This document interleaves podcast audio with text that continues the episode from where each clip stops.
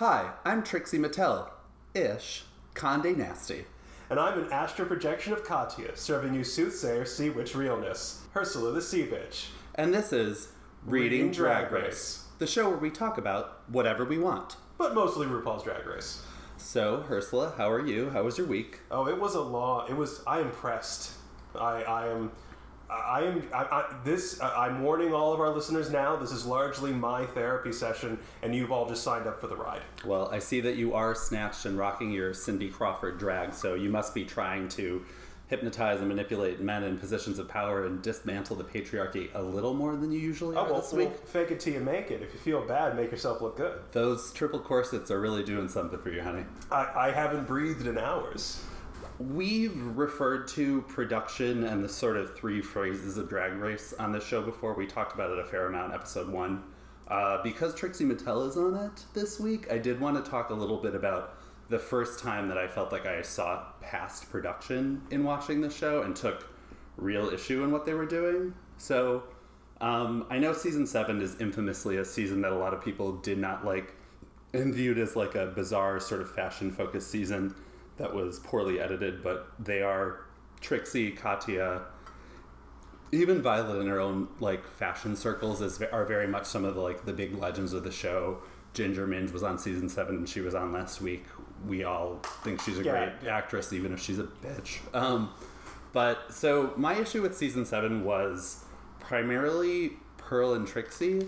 Um, it was very clear early on that the cast was uh, Miss Fame, Violet, and Pearl, and that the show was very aware of the three of them as sort of fashion girls with really talented makeup skills, and it was leaning the challenges towards them and sort of praising what they were doing and ignoring a lot of the comedic chops of that season, for better or worse, mostly worse.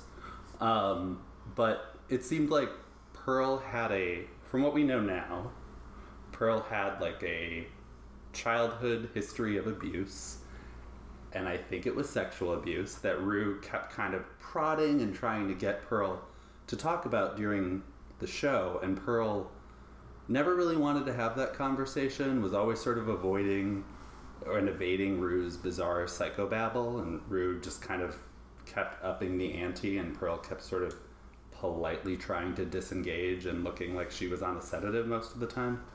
Um, but Trixie, if you remember the fourth episode, Trixie actually performed very well. They found some not logical excuse related to her stepping out of one shot during the filming of a parody video to put her in the bottom against Pearl. Trixie killed the lip sync against Pearl, and then they sent Trixie home. The fans at the time were livid, um, and it was real, real bizarre because Pearl pretty much looked like she didn't want to be there anymore. Yeah, I, I remember my biggest objection to season seven was Katya going home before Kennedy. That was the moment that was like ri- ridiculous. Oh, Ka- well, we're gonna get to Katya at the end of my season seven discussion. yeah, but but uh, uh, it's it's one of those like I didn't clock the absurdity of the season until Katya went home. But looking back, I, I, I take all your points. Well, so after that, then uh, Trixie came back for the return of the Queens, and she was she and Pearl paired up, paired up together and did do the best job. Yeah. I feel like from the moment Trixie got there, they were basically like, "Your audition video was so funny, but you're not literally showing up on the stage and popping off jokes like Bianca Del Rio, and your makeup is so like Barbie doll that we expect that of you." So they kept kind of holding her to a much higher standard because her makeup was so synthetic looking that they were giving her negative critiques that really didn't make any sense. yeah, Um, and then when she came back with Pearl, she made a point to be a lot more funny in everything she did. She she won that challenge with Pearl. She came back the next week. They did, did the Divine Challenge, and she worked with Ginger Minj, and she killed it.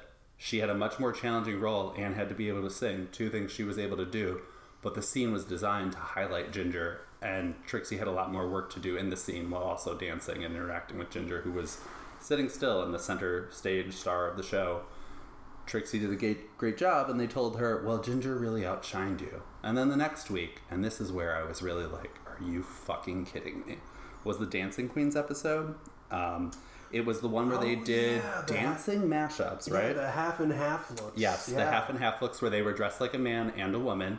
Um, it was the first episode where I liked Violet at all because it was clear that even though she's a cunt, she obviously saw and respected what we all love about Katya.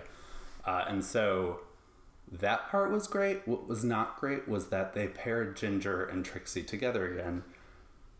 Ginger can't sew and she can't dance, and they were enti- two things that Trixie is very good at, and they were entirely reliant on Trixie.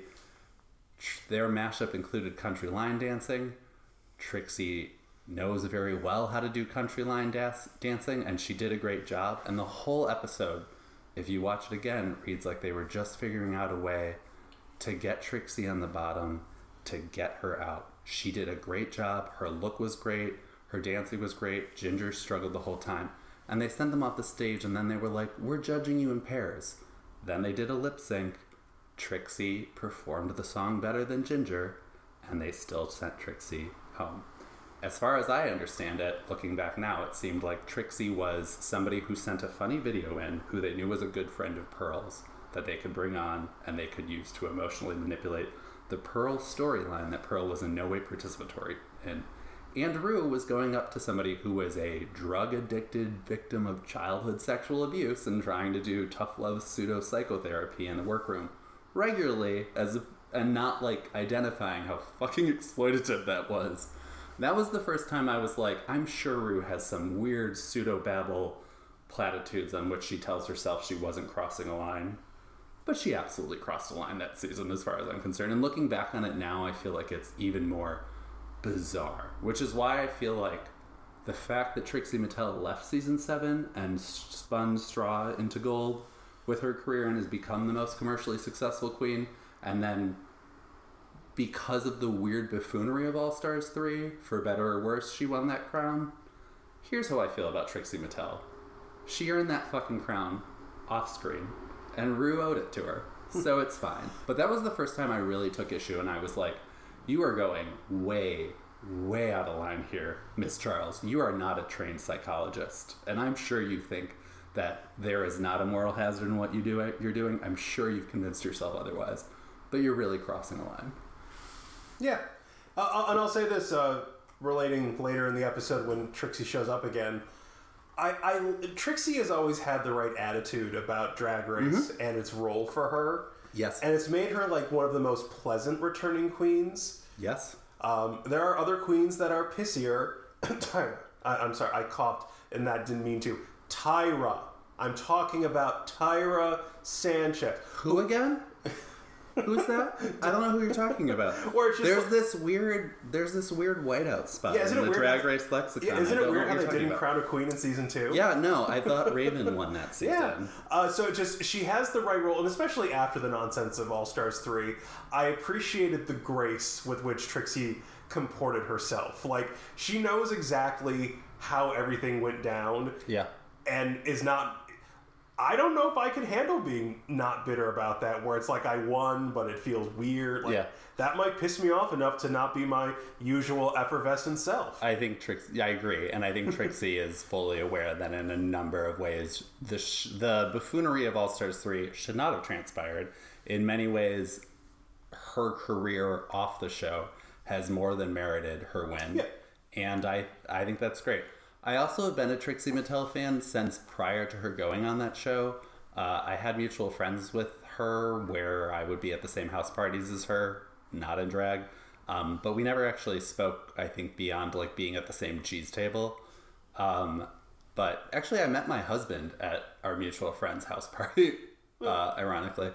Um, I feel like, how do I say this? What's funny to me now is she hates lip syncing, which she used to love, but they never let her win it. And now she enters the workroom guns a blazing, jokes, puns left and right. She's a regular Bob and Bianca because she learned her fucking lesson. Like Vanjie in her corset. Yeah, yeah. and you know what? It's what's weird is as much as I think they did her an injustice and certainly made it up for it later, uh, it it served her well. She is phenomenal. I'm a huge fan of. Uh, I see Trixie when she travels. Like I love that bitch, and I love Katya. So Yeah. and and Katya being, I mean. I'm already going on. Uh, my feelings on Katya being not recognized as a comedic genius in season seven is like a whole other monologue. Yeah, the fact that Katya was not in the top four, let alone the top three, Oh yeah, yeah. is a sin. So I will say this: this is what I love about production of this show, though. As much as I have a, a separate monologue that I'll try to keep to myself and not definitely not this episode on Katya, what I loved is this: the producers, the rest of the cast, and the guest judges all saw the like core of irony and the brilliance of Katya existing at the intersection of glamour and comedy that Ross, Michelle, and Ru all fucking missed. And every episode, the guest judge would say something, the panel discussion would be edited in a way that was like, clearly this is the winner and this is the loser.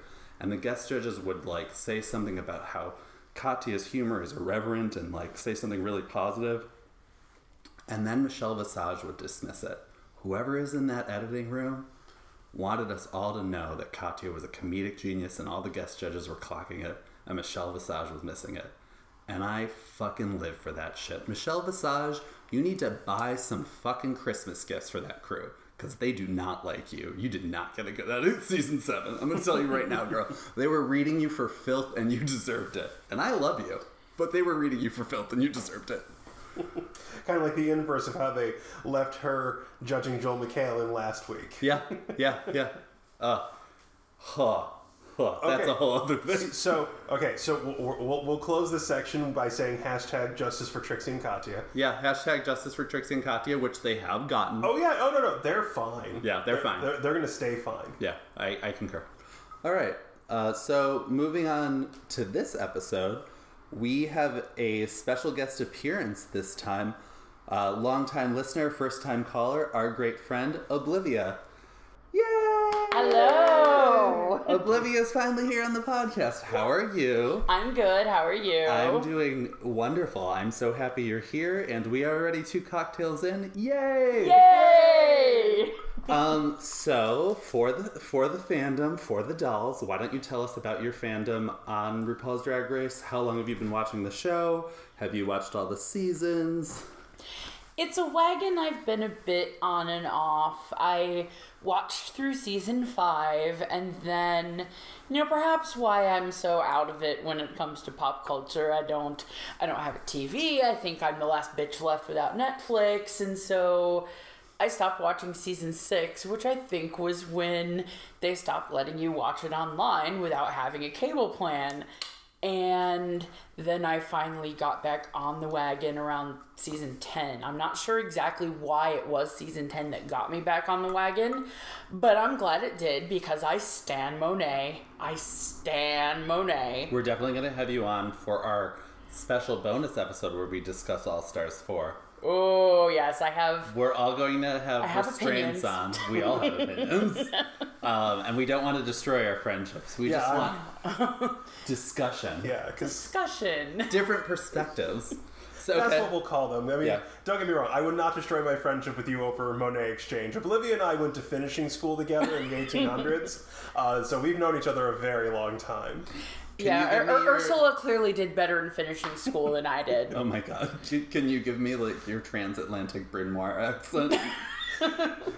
No, but I, I will say I, I have gazed as a sea witch. I do have a crystal ball, and I've gazed into it. And I know the way our friendship ends is not over drag race; it's murdering each other in an attempt to get on Jeopardy. Sounds Yeah. accurate. That sounds very accurate.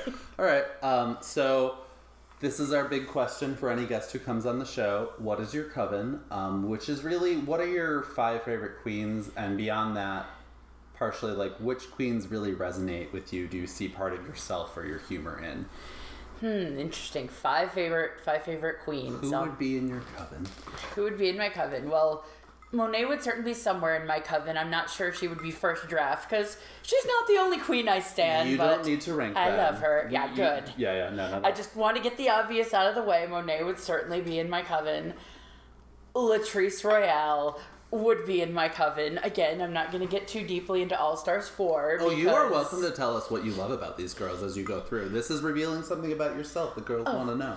I just, I always love it when, you know, one thing that you may, that you certainly don't know about me unless you know me in person, that you can't see on a podcast is Podcast not a s- famously a visual medium. Go on. yes. I'm not a small queen. Let's just put it that way. And so I always love a fat queen who can just fill the room and be amazing. And Latrice. It wasn't just that she was a big queen. She was a big queen who meant it when she said she didn't care or was proud of being a big queen. Because we all love Delta work. She was a very talented queen, but she clearly, clearly had a lot of issues that made a lot of bitterness. And a lot of the big queens are like, oh, I'm thick and juicy, when it's like, you're actually just miserable and can't process it. Whereas Latrice was like, Latrice was content with herself in a way that is appealing. and she didn't fixate on it. Yeah. She did she did so many other things and it wasn't like a lot of the big girls you see they'll be like, I love my body and everything goes back to like being big or liking liking to eat Yeah. food. You see that with Eureka or Silky. Latrice was like, Yes, I'm big. I'm also a thousand other things that are fierce as fuck, bitch. Yeah. And I will do this like a death drop for you right now. I will do the splits. Exactly. And that's that's why I think she fills the room is because, you know, I'm big. Like that's it's a shtick. It can be a well executed shtick, but it's a shtick. Whereas Latrice Latrice is Latrice. Oh yeah, for sure. For sure. She is an icon and the beloved for a reason. Yes. Like even a mediocre performance in All Stars Four did not diminish that one tiny iota. not no, not at all. no, Latrice. The show was asking her to do other things, and I feel like she's so settled in her craft that here's how I feel. I'm so thrilled she was on it. It doesn't change my feelings about her at all. If she didn't want to do some crazy weird cat outfit, she didn't have to. We got to spend more quality time with Latrice Thank Royale. you. And isn't that what we all want in life? Sorry, you can tell all of us love Latrice since we're like jumping in on your coven. Please, Oblivia, continue to school us on, on your on your coven. And two queens who kind of going back to the earlier seasons that I watched, and they both really just got me in a way that, oh, you mean drag doesn't have to be super glamorous? Because I wasn't really given to watch RuPaul's Drag Race in the first place, even when I watched those few seasons. I just, it's not something I was going to go out of my way to do. So it's like, oh, it's drag, it's it's high fashion, it's modeling, it's whatever. I just I knew very little about drag as an art form. I was just I figured it was oh these like fashionable like guys dressed up in fashionable women's outfits Okay. was kind of what I thought of what I thought it was before getting schooled and then just seeing queens who weren't only high fashion who were a little bit weird which is why Sharon Needles oh. and Pandora Boxx are both just. They were the two who kind of first told me There's so much more to this performance art. Sorry. there's more than just performance art. You can be kind of weird. You know, I'm looking back at high school Oblivia, and high school Oblivia actually. Well, my hair wasn't quite as purple only because mom and dad didn't let me dye my hair when I was in high school. So I'd Child abuse. I would try to put green streaks or purple streaks over my dark brown hair, and nobody could see it because, of course, they couldn't. But I had my tube of blue lipstick that I just treasured. Like I, I found it at the Sephora on the Champs Elysees when I was a senior in high school and went to Paris for spring break, and took that back to the states and freaking treasured it until I moved to Chicago. And oh my God, there's a Sephora in Chicago. Then they stopped selling blue lipstick the end of my first year of college. That's another story. But yeah, I mean, I was just jeans and a t-shirt and try to put as much of like blue or purple or green or unnatural colors as I could get away with and my jeans are usually covered in song quotes written all over them you know just I wasn't high fashion. And so I was surprised to see these queens who had their own style and it wasn't high fashion. It wasn't something that I was going to see fashion week, haute couture, anything like that. And that was when I started to realize, you know what? I'm no I'm no longer watching RuPaul's Drag Race as something that's a reality show that I could discuss with my friends over a beer at some point. It was maybe there is a place in drag for weirdos, you know. like Yeah. them, like me. Yeah, no, for sure, for sure. There definitely is.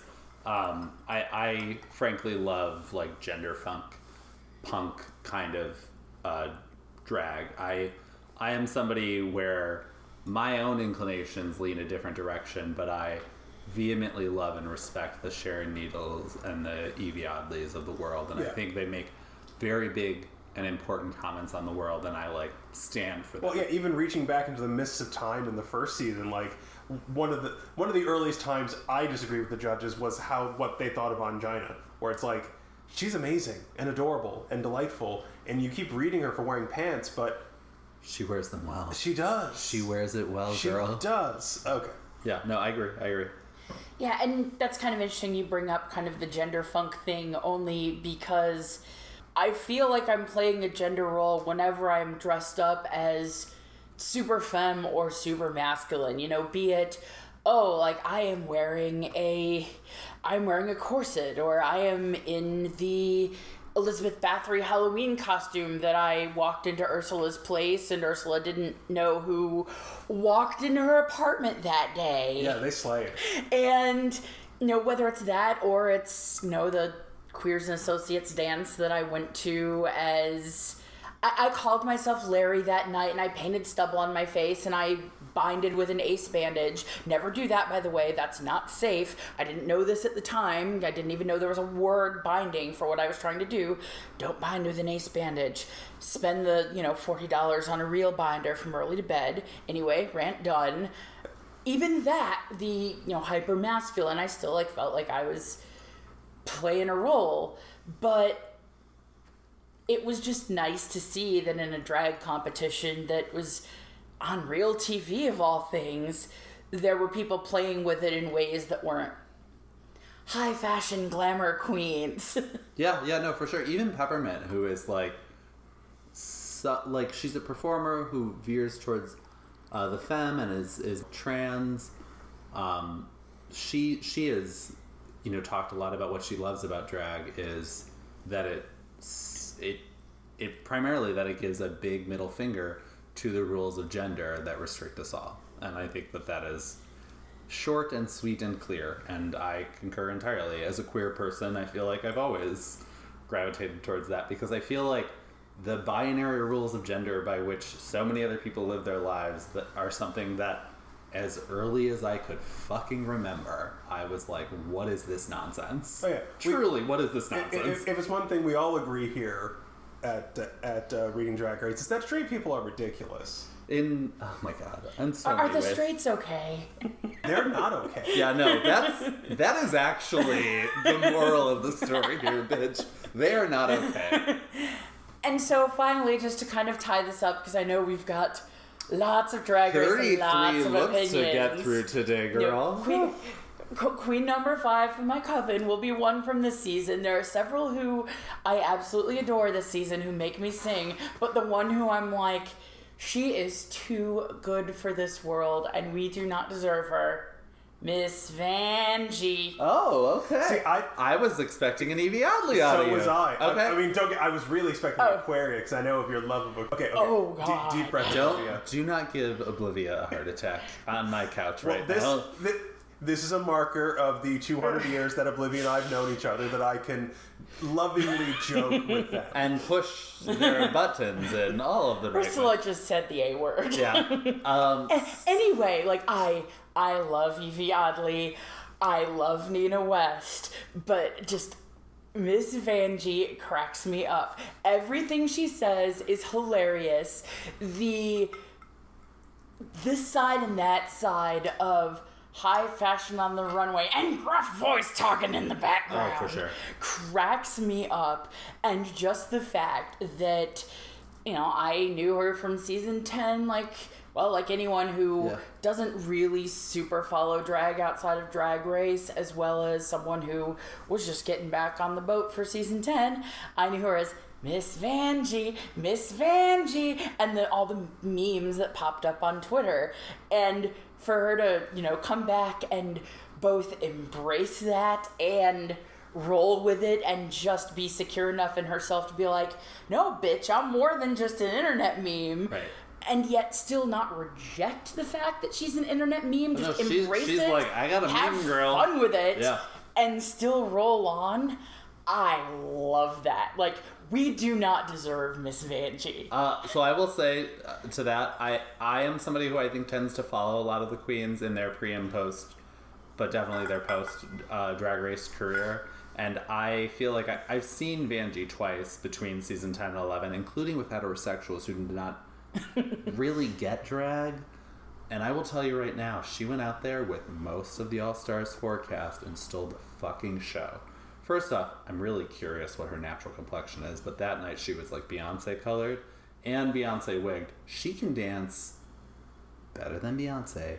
We haven't seen it yet on the show, I'm telling you right now. She is a fucking phenomenal dancer. And she went over to that microphone and was just a shark voice stand up comedian after giving you Beyonce lovely Dance the House Down's Destiny Child at her most athletic prime. She gets up there and sounds like a shark. That whole fucking auditorium was vibrating. she stole the show from everybody. I think that Miss Vanjie's post drag race career potential amongst both gays and straights is off the fucking charts. And I think production knows it. And I they are like, I want to see her in person. Oh my she, god. She is phenomenal. She is fucking phenomenal. Like to me, I I enjoyed ten. I enjoyed the meme. I enjoyed where I'd see her. I'd see her on Fashion Photo RuView. I've I followed her on Instagram. I've seen her in sporadic videos. tell you right now, she is like, it was pretty much all of the All Stars forecast, and she stole that fucking show. She is great live. You should definitely see her. Um, make a point to see her. So that's my endorsement for you, Vanjie. We fucking love you, bitch. So that leads nicely into my question, just broadly. What are you thinking of season 11 thus far? I am liking it a lot more than I expected to after the first episode or two. Just the cast was so big and there really weren't a lot of queens that I was I was having a hard time sorting out some of the queens. It was just such a huge Cast. bunch exactly and you know there are fewer jumping out Yvie Oddly obviously just because Yvie is A weird, so arty, conceptual queen. Yeah. any of them yeah. and you know a couple of them Vanjie obviously because I love me some Vanjie Nina who I just I she was the queen even on the first day when they all walked in the doors that I was like you you are gonna speak to me Yeah. even her it took a couple weeks for her to kind of get her stride but it's Britney Bitch Network that was the Nina and I was I, looking knew she had to it in her, honestly. And it was really painful. Season episode one was really painful for me because I knew she had that in her. I knew enough about her career and her performance. I'd never seen her live, but I heard great things. And my husband has a lot of gay queer family members who live in Columbus who like see her regularly because Oh, they live for her. And so when I saw her episode, I was excited for her. When I saw her episode one and I thought she might go home, I was grief stricken and so relieved that she didn't. Episode three, you'd think it was like 10 episodes in. like internally, the celebration for Nina West getting her moment was insane. But she deserved it. And I think now everybody is seeing what was there. And I'm very glad she's there. Um, I think she's somebody, she's very good at things that I feel like the show has not always praised. I also think being middle aged and not the most conventionally attractive usually works against you on this show, unfortunately. And I feel like I'm very happy that they're like, they see her and they're giving her her cookies and she deserves them. And as someone who's middle aged and not conventionally attractive, I love Nina selling the hell out of everything that she can sell the hell out of. Yeah, it no. makes me so happy to see her do well. Yeah, no, me too. Um, I will say on Yvie Oddly, I feel like because it's a season of like legacy and pageant queens, who while I was I myself was skeptical about it first, but I'm like these girls are talented, even if they're like I don't know, a little more conformist than I usually like in my drag queens. If they're fucking great actresses and they're giving us killer runways, I'm here for it, right? I do think that Yvie Oddly, in this context, does feel like the spiritual successor to Sharon Needles, and I, I do feel that way about her, but I feel like it's like really highlighted because she's in a cast where she's so, like the contrast is so much higher. Yeah. with She's so different than like the 500 Davenports. right, right. And I love the Davenports. Like I'm gonna be honest, I feel like they're not getting. They're all, to me, they've largely been serving. Other than Honey, the week she went home, they've mostly been serving pretty good looks Yeah. and not I think one of her- those Davenports needed to be packing her bag. Well, this we week, will but get we'll into get to that, that. episode. All right, all right. So this is probably a good time to pause and take a commercial break where we discuss how much we love our squatty potties and refill our cocktails, uh, and move on to this week's episode. All right, and we're back, and it's time to dive into this week's episode and properly. Um, nothing real. The only mo- the only thing I will clock in the workroom return is that uh, uh, Scarlet Envy is feeling her oats, but what Scarlet doesn't realize is that there are other people and other oats that they may be feeling. Yep, there are other oats to feel. Yeah. Scarlet. Yeah. Ru- RuPaul said good casting, which to be fair, RuPaul did say good casting. That was a And that was accurate. That was and, and correct and Yes. fair play to Scarlet, but don't don't squeeze that for more than it's worth, girl. I, I will say you called well that Scarlet takes like a tiny compliment and is like, "I'm really doing great. I can't believe I didn't win." And it's like, all right, the micro like the magnifying glass and under which you see all of your good is a little crazy. Yeah, it's one of those like mirrors we use to like look at our pores in real high definition. It's like Yeah. it. Okay, moving on to the mini challenge. Oh no no no no! Oh, oh. I- oh I'm no no no! The, the back to the workroom thing. Yeah. The, what really matters is Akira asking uh, Brooklyn and Vanjie. You know, I've noticed you two have gotten real close, and Vanjie responding with, "Brooklyn's just she's my real good friend," and Brooklyn being like, "It's new, it's fresh, we're feeling it out," and they kissed each other. So.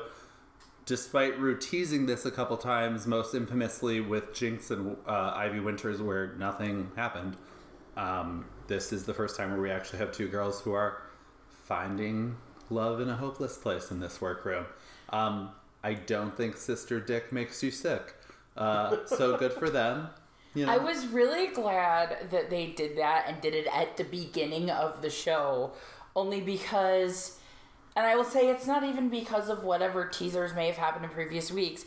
It was from listening to this show last week that all I could think of when it was about to start is what's gonna happen with Vanjie and Brooklyn. yeah, yeah, yeah. So the fact that they tackled it like right off the bat and then not gonna lie, what also cracked me up about a minute later was Nina totally fucking with Silky.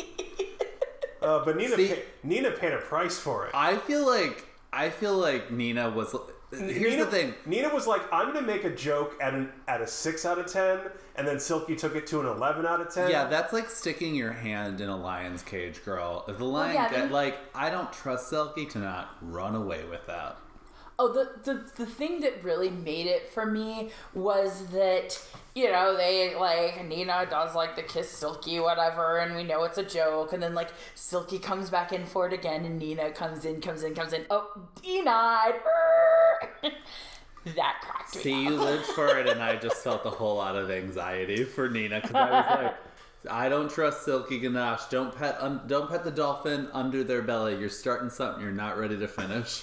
they Oh, think- tell you that when you go swimming. with I think dolphin. Nina's mature enough to handle it. Like I think I, I trust Nina to be able to down Silky down. Okay, all right, all right. Um, also, when they return, Yvie and Ra'Jah start to get into it again, and those are two people where I'm just like, just leave each other alone. Yeah. Like But honestly, She- just leave each other alone. Yvie alone. gives me life. Oh, see, to me, I get Yvie's directness, and I there's so much that I love about her, but I'm like, leave it alone. You and Ra'Jah like don't like each other. It's fine. Like leave each other ugly the fuck girl alone. can never come for. A Well, that was girl. fucking hilarious. um, yeah, no, that that is like strangely drag race legend, and I feel like needs to be her T-shirt. I Yeah. hope she has that out. Yeah. Um, all right, so All right, moving on to moving the- on to the mini challenge. The best part, really the only good part of this mini challenge, was the presence of Trixie Mattel. Yep. We didn't discuss Trixie out of nowhere. We knew she was coming. Oh yeah, no, I fucking stand that bitch, girl. I I listen to her albums regularly. They are great. I'm gonna say I loved her outfit coming into the workroom. That like 70s game show wallpaper. She loves that thing. oh, it's she loves that kind of look. good. It's like I can see Gene Rayburn hawking me a boxy car Yeah. in front of that pattern. Something I love about Trixie is that she takes coincidences and makes something out of them. Like after season seven, traveling a lot, she gained some weight. She got bigger padding. Then she lost weight because she was like, "Oh, girl, you put on thirty pounds." And then she was like, "I'm giving you Dolly Parton with this padding that I've been wearing because I've lost weight and I'm still wearing the big padding," which coincided with the timing of her country album coming out. And she was like, "Well, fuck it, I'm just gonna give you Dolly Parton drag. I'm promoting a country album." Like, she stumbles on coincidences and she sees the gold in them, and I love that about that bitch. So it was lovely to see Trixie again. We all agree. I was just really disappointed in myself that as soon as RuPaul had a doll and it became clear it was going to be a guest, that my mind didn't immediately go to, oh, Trixie Mattel, of course. Yeah, yeah, yeah. Like the fact that it was a surprise, I'm disappointed in myself. We're gonna get you to watch season seven, girl. You're gonna get through it. So the challenge itself was I the only one who thought it was just like a non-entity? No, I mean I think there was something to it. I wasn't. I, I it didn't gag me. Well, nothing felt like really on point because, like, they all interpreted Doll as vaguely pretty, moving stiffly, and I don't like. I don't know. I Just nothing sang for me. Even Ra'Jah, Ra'Jah, I, I agree with Ra'Jah winning it, but I also don't care. Yeah, no. there I, are there are only two things that I remember about the mini. One is just the brightness of Yvie's outfit. oh yeah. And the other is why the heck was a prize a gift certificate to Cool House ice cream? Oh, we all thought that. Yeah. We all were like, and poor Ra'Jah. I feel like I'm not. I'm not a stand for Ra'Jah, but I do think that she has perfor- been performing better than they have been acknowledging throughout this competition. I think that she won the, this mini challenge because she did the best overall in terms of combining looks, posing, and humor. And that that one hundred dollar ice cream gift certificate is well, it was a thousand, not a Oh, okay. hundred. But Still, still, like, still how like, how the why fuck- not drag supplies? Yeah, no, I know. Where? What about fiercedragjewels.com? Boobsforqueens.com. Like, that's boobsforqueens.com. Vanity Hair. Yeah, I mean, like, Courtney at How do, hello. you, how do you even spend a thousand dollars on ice cream? What if she's lactose intolerant? Uh, have we thought about that? Just, it, I literally There- had. there's going to be an ice cream party in the workroom next Yeah, week. I- And as much as it doesn't matter, it was just like the what? fuck? No, Like okay. you couldn't find a No, cosmetic no, company. no, no. Is this it- the it- off week? Yeah, What? it- it's like when someone in your office is having a birthday and you totally forgot to do something, so you like rifle through like the accumulated gift cards in the drawer from the other gift cards you've received to be like, oh, this is for you. I'm like, what? What even was that? Okay, okay. Yeah. So we we We've covered that. Yeah. We had feelings. yeah we put more thought into that ice cream prize than they did. Yeah, no, they don't care. Um, okay, so moving on to the main challenge, the world's most epic main challenges, 33 looks. yeah, the monster ball. Yeah. Um, and I'm I've got to say right now, I am a Halloween birthday.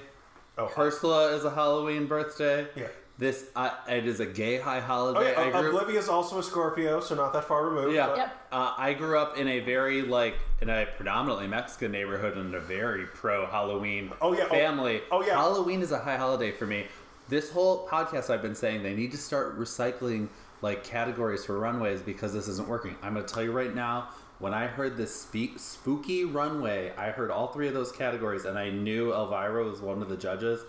I was so fucking stoked. I was so excited. Let me say this about Elvira. Yeah. When they revealed her as the judge, you know, in the first maybe seven minutes of the show, she comes out on the runway, and all I could think of is, oh my god, your boobs are perkier at, you know, 60 whatever years old than mine were at 15. My Well, it's God. That's, that's a great jumping off point for a point I've been sitting on about Elvira since we turned on the microphone tonight. Uh, I read it. I, where did I read it? Was it oh, Tom and Lorenzo? So I read. Someone pointed this out to me, and I'm going to expound on it here. But Elvira is kind of like the perfect example of the cisgendered female drag queen because she was as cinched and as painted as Mama Ru. Oh yeah, if not more. And, and she's built a career out of that alter ego. Yes. So when people try to throw the like, oh well, bio queens aren't really queens, I'm like, that That's is it. not how. What's her name? Cassandra. What's her last name? Like- We don't need to know. but like, Sugar that is buff. not how that woman wakes up in the morning. No, not at all. It's how I wake up in the morning, but that's a different story. It is a different story. Again, you are rocking your fiercest Cindy Crawford. I need to dismantle the patriarchy through hypnosis and manipulation look tonight. I've taught my mole to say Club 96. Yeah, no, I uh I mean, I, I agree with all that, but I'm also like, guys, in 2019, I think we've all learned that plastic surgery has worked out a lot of the kinks. I mean, I look at Elvira, and I remember the last time she was on was maybe like 45 years ago. Yeah, yeah, yeah. And I look at her and I'm like, she looked great then, but was clearly aging, and she looks younger now. I'm like, you had some great work. And I'll say this I don't judge anybody for having plastic surgery. But I will say this: I respect you if it's abundantly clear that you did your fucking homework before you went into the night. Oh, El- she did. Elvira did, Oh, yeah. her homework. Yeah, yeah. Elvira's got a good Yeah. doctor. Thank you, Elvira Dr. knows Sizemore. Yeah, thank you, Doctor Sizemore, for reals. It's like Okay, so what was so tr- seriously 33 challenges? That's like one year for every year Jesus was alive. It's like a biblical scale challenge. So let's dive in. What was the first look? It was the first was- category was Trampy trampy trick or trick-or-treater. Yeah. Okay. Um, Which I almost read as Trumpy, and I'm like, no, Oh, that's wait. last Not again. Wait, wait, Not wait. again. I want to pause for one second and just make one comment on the workroom. I felt like that we've all heard that this season it's like these girls are talented, but they're not bickering enough, and they're really struggling to edit and come up with a reality television show in the workroom. And my feeling is, if you got a cast of really fucking talented queens and they're not being dramatic, focus more on the drag. It's fine. I like that they edited a little bit of the girls being like, I don't know if that'll work, and tried to like Yeah. edit in fake drama. The one part I loved was Brooklyn came over and was inquiring about Vanjie considerately. And Vanjie was clearly in a way that was super controlled and intentional, giving her the cold shoulder because she's worried that worrying about this like homance will result in her getting distracted in the competition. And as much as I totally get where Vanjie's coming from and I like respect it, there's a little part of me that's like, girl, if this is happening for real and you're letting it happen romantically, Brooklyn came in here as the person that everybody was like, she's gonna win this season. She's coming over and making sure your looks looking good and you got it tailored to your body. Take the help, girl. Get a little Machiavellian. Lean in, bitch. You're letting it happen. You're kissing her. You might as well let her cinch you. Are you fucking nuts? like, like, for me, I would be like, yes, God. Like, if somebody else who didn't know what they were doing was who I was hooking up with, that would be like Ariel Versace. Don't give me your advice, bitch. I don't need to Lisa Frank this shit. But like Brooklyn, yes, yes. was- oh, and do you think do you That was think cold. look good? That was cold. Am I wrong? You're not wrong, but it's still cold. okay. All right. The, the one thing about the workroom that really gave me life was when Ru was going around to check on everyone, and for, first visits Nina, says hello, and Nina calls Ru Mr. Charles. I loved that. I also love that they were talking about murder. She sat down and wrote. I'm gonna tell you right now. My husband is a Scooby Doo super fan, as the display on the bookshelf behind you makes abundantly clear. And he is younger than I because you know I keep it tight. And uh, I made him sit down and watch Murder. She sat down and wrote because he didn't know who Angela Lansbury was. And when we started watching that, he was like, "Oh my god." I finally know what Velma did in retirement. And he watched the entire series, sometimes with me not in the house because he like didn't want me to know how much he was like, I finally know what Velma did in retirement. Um, I fucking love that show. I watched it all the Oh, time. no, that show's amazing. In Ursula's other life, Ursula's a huge Trekkie, and Captain Janeway is the murderess like three times on that show. It's everything. Yeah, yeah. So I love that they were talking about this murder. She sat down and wrote.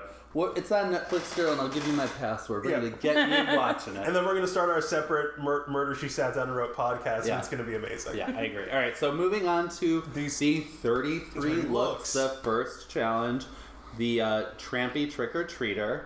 So, I, I guess that we'll just talk quickly about the main stage. Ru looked good in a cute little circus outfit. I love that wig. That's one of my favorite wigs in a while. I felt indifferent, but a lot of other people loved it. See, Ru's outfit just wasn't singing to me this week. It's like there was a wig, there was a dress with way too many stripes and sequins. It wasn't. I didn't feel like it was thematic towards the monster thing. You know, bitch gives everyone else like, oh, you didn't serve me Halloween, you didn't serve me monster. You didn't set the mood, Mama She doesn't set the mood. I felt like she thought the little hint of circus that that weirdly contrasting and bizarrely striped at the bottom in a way that made no fucking sense. Tri-colored glitter number gave us like Yeah, e- a even- little circus weird, and I'm gonna tell you, it didn't give me enough circus weird. Even aside from whether it set the mood or not, I think it was it was too much and it wasn't going anywhere. I mean, my I don't like like RuPaul is a 59 year old man who looks like a runway model. Like, I don't like to be too harsh on him. It wasn't my favorite look. I also did not live for the wig, but to each their own. Ursula, Ursula was living for it. She's very aware that Platinum Blonde opens the most doors with the patriarchy when she's trying to undermine them. All right, so my I okay, I did as both a Drag Race super fan and a hardcore musical theater queen. I did live for Nina West's homage to Little Shop of Horrors. Oh my That god. was amazing. that was the first of three Nina West looks that I lived for. So I loved the look. I was a little like, if this is trampy trick or treater, you're not giving me tra- trappy trick or treater. But I fucking love the costume. like I'm like, you wanted to do that costume. This was a Halloween look somebody could rock. This was you made the skirt shirt the skirt short in order to fit the category. But Yeah. like this was just Nina West gold, and I'm gonna tell you right now, Still I'm here for it. fine with that. Yeah, totally. Like, I'm fine with that. I loved it. I thought it was Totally. phenomenal. I concur with both of you. It was, it's probably my favorite look of this. this Oh my category. god, absolutely. Yeah. Um, and then, sh- uh, so Scarlet performed a pirate in a skimpy outfit. I have to say, I do think the category itself, trampy trick or treater, does sort of ask, "Can you give me basic bitch on Halloween, giving you trampy?" So if you didn't, you stood out. I thought Scarlet's like gold pirate that she performed was decent. It stood out. Everything before it was real, real basic. Oh, Uh, the, I, I have to. I have to bring out. There were two things that really jumped out at me before Scarlet. One, like maybe this is really what got me set off on the wrong foot. Spoiler alert: I think Akira needed to go home. I hated absolutely everything she did on the runway this week, and. I say that like that first, you know, poker dealer look, it's like it was not not only not serving me enough trampy trick or treater, but it's like Ugh, like you're- it was so just craft show. It offended me as a poker player. I knew you were going to say that. I knew you were going to. The minute you brought up a curious look, I'm like, you're going to be most offended that the poker was ill dealt or something. Like, No, it wasn't even that it was ill dealt. I couldn't see how it was dealt, but it was just like she tied some, you know, green poster board with some cards on it around her neck with a kind of bleh, boring showgirl-ish outfit. I completely disagree. It was a perfectly tailored, actual unique in the way that it was done in the bottom. Glittery, like pageant girl does a slutty version what of a she, poker you dealer. know, what she should have done. I instead thought it was a really perfectly executed trampy trick or treater because you see the like sex kit in Vegas Do- dealer. You know what she should have done instead of poker to make it a more cohesive look was be like an old school cigarette girl, because then the piece would have made more sense. I think that that was the one look that she killed on this. Hmm. uh, so I I feel that Akira has been serving A minus and being ignored this entire competition. I will. I, I give you that. And I feel very weird about the way that the Davenports are all bringing you a minus pageant drag and being completely like, oh, you're safe every week. Um, I thought this was very good in that it was tailored to her body and it was trampy and basic. And I feel like trampy trick or treater implies that. Now, if you want to read her second and third runway category looks, I'm here for We'll get there in a second. Oh, second. I'll be reading before we before we depart Trampy Trick or Treater, I think we all have Oh, to. we have need to move on to Shuga. And, and- Thank and you. We're still Yeah. in this category. Yeah, Rob. we need a moment of healing and discussion and uh, some kind of group therapy session for whatever weird the fuck avatar adjacent bizarro thing Shuga was doing. No, She said she was going to be a troll. The the nothing je ne sais quoi of a troll is that hair that you rub up to a point. Yep. That hair didn't come to a point. nope. Also, why did she not paint her skin blue? Yes. She was going to wear a blue jumpsuit. This feeds into your Idina Menzel wicked. You've got to do the details or it doesn't work. You wore a purple jumpsuit bodysuit, and then you like just have your tan from the neck up face. what? What the fuck are you like? Literally, what's crazy to me is this: if she wore the like dangly outfit with just her body and the weird hair, Yeah. or any other hair, and just looked like trampy basic bitch giving you like belly dancer and walked Right. down that runway, she would have been safe. They wouldn't even notice. Oh yeah, or, or she could have done the jewel on her belly button. Yeah. I what's funny is She could have shoved a legitimately, pencil up her ass. legitimately not having the purple bodysuit on and having everything else, they would have been like, "Oh, she's some sort of weird belly dancer," and they would have been like, "That is something a trampy basic bitch would wear in Halloween," and wouldn't have even clocked it as Yeah. terrible. Yeah. It, I so I love Shuga for a number of reasons. I like that she's an older gal who's like kept it tight. She's sexy. She's feeling her zhuzh left, right, and center, and she like.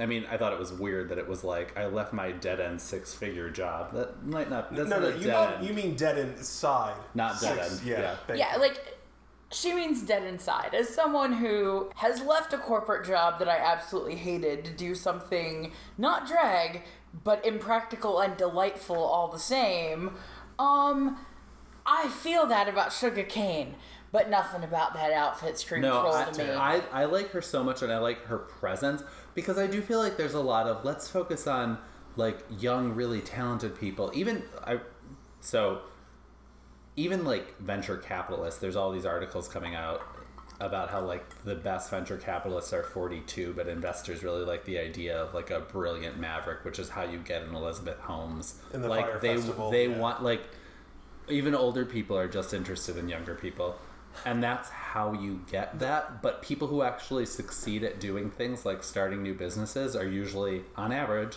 in their early 40s because they know enough about the world to synthesize everything they've learned and put it together and do something that I will say, despite being in her 40s, she is a relatively inexperienced queen, and I think tonight that showed. I know, I agree, and I like. I what I liked was she's a older, still feeling her zhuzh, new to this industry but sharp girl. I like what she brings. She's a totally different voice and Yeah, perspective. totally. I like her a lot. I was really disappointed was to a see her Yeah. fail so terribly. Um, the troll look was bad.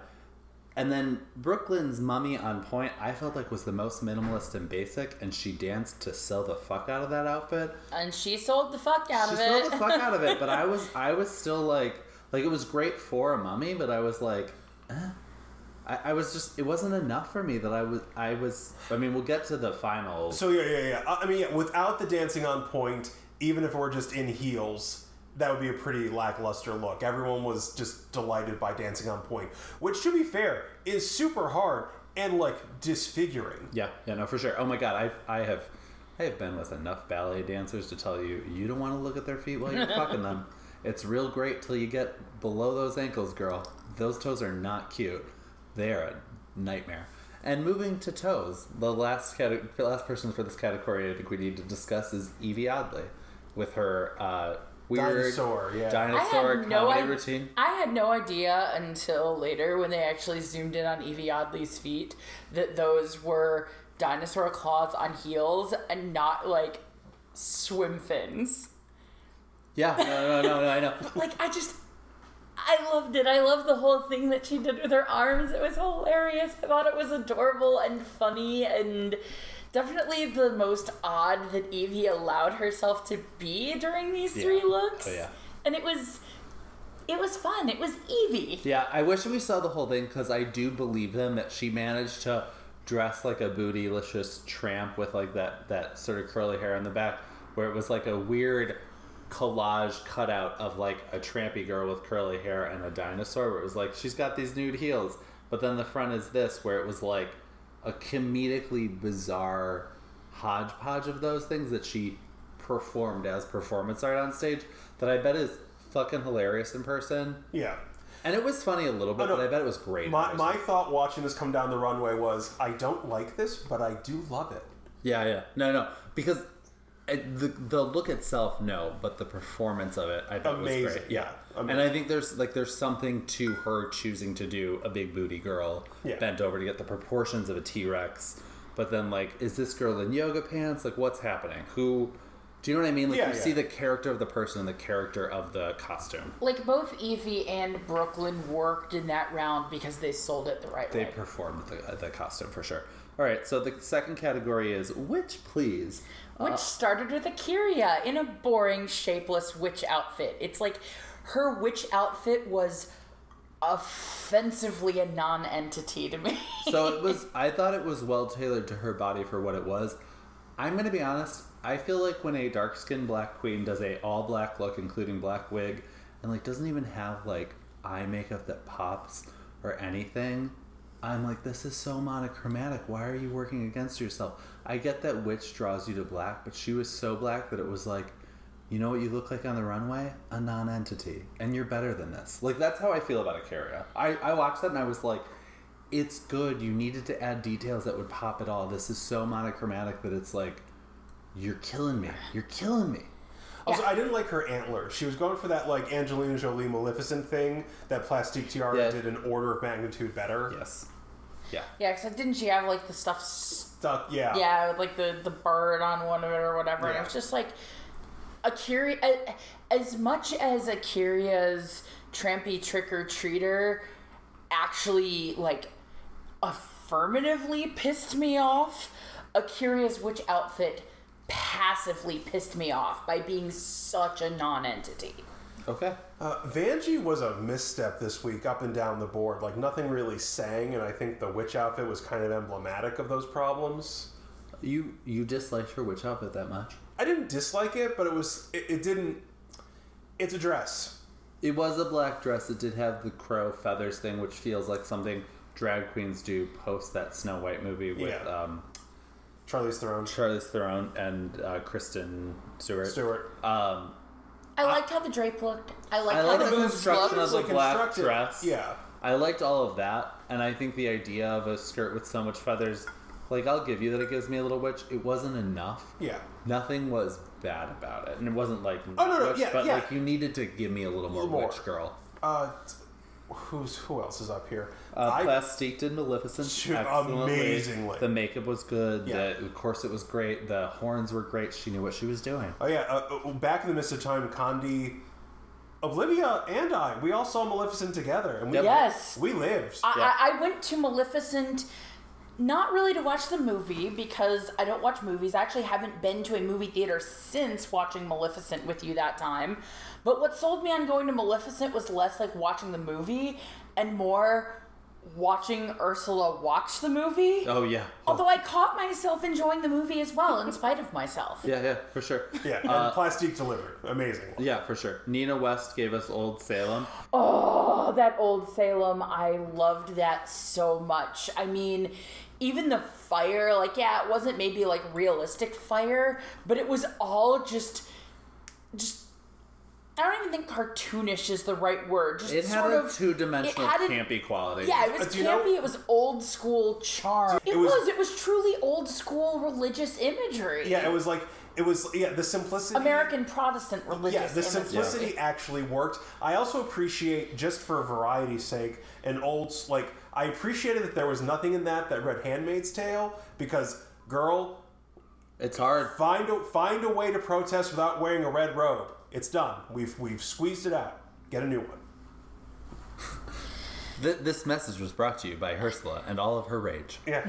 Um, so And then right after Nina was Ra'Jah, who looked like New York as Oz.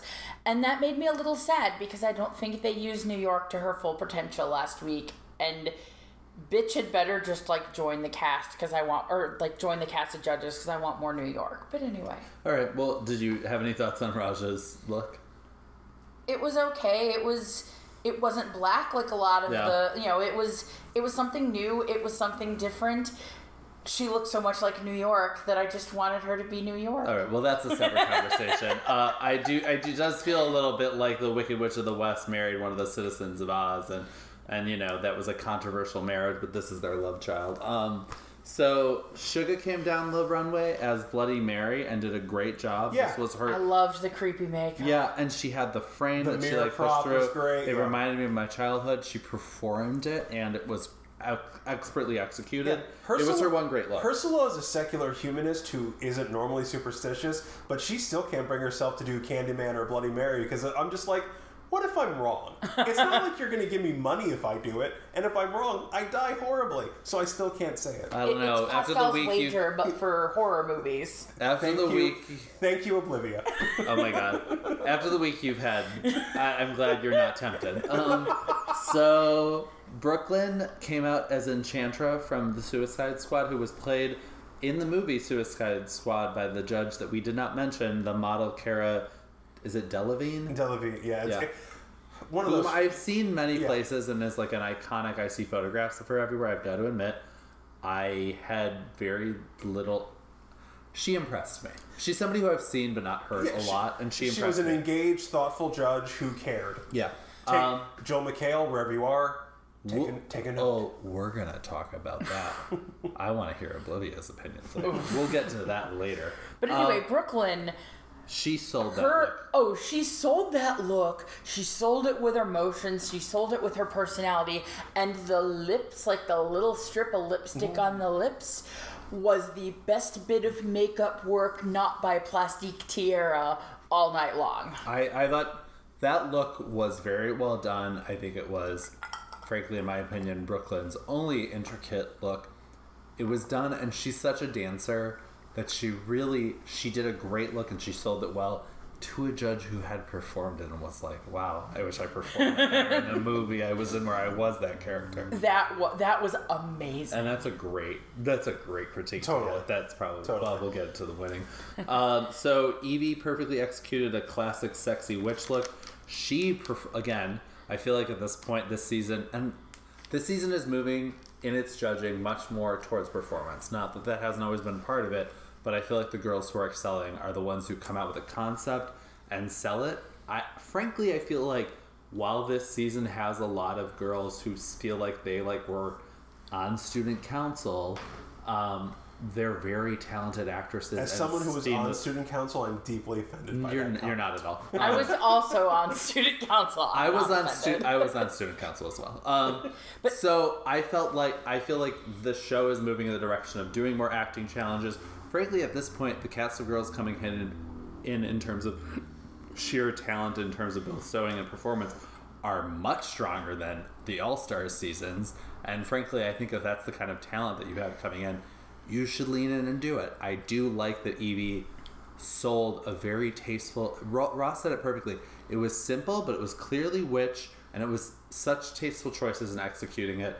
And she performed it perfectly, and she got her accolades Like, for yeah, it, which I I'm- absolutely did. I'm agree. normally su- I- I'm normally not a huge fan of light colored contacts as a thing, But for like this- it was perfect. Yeah, yeah. it was My perfect. favorite thing about Yvie was the hat. It was basically the witch hat equivalent of a Salvador Dali melting clock. Oh, absolutely. And it absolutely. was perfect. Yeah, no, she, you know, it was it was like sculpture. Yeah, no, for sure, it was it was great.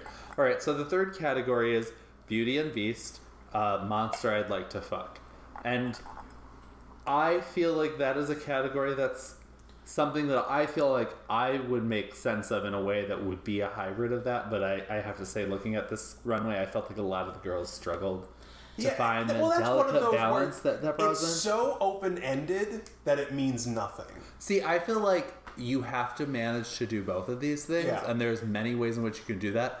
And here's the thing: if you lean in and you do one and not the other, as far as I, if I'm on the judges panel, if you do one really well and you're not doing the other at all, you are fucked. Like you need to do both. You might do be, be doing well one more than the other. To me, that's you need to be able to do a balancing act, but there is a lot that you can do that technically fits within that balancing act. If you just do one and not the other, you're in the bottom as far as I'm concerned. Yeah. Um, and I felt like a lot of the girls didn't really understand what the challenge was asking. All right. So you asked me last week. I'll ask you if you had to do this. What would your monster be?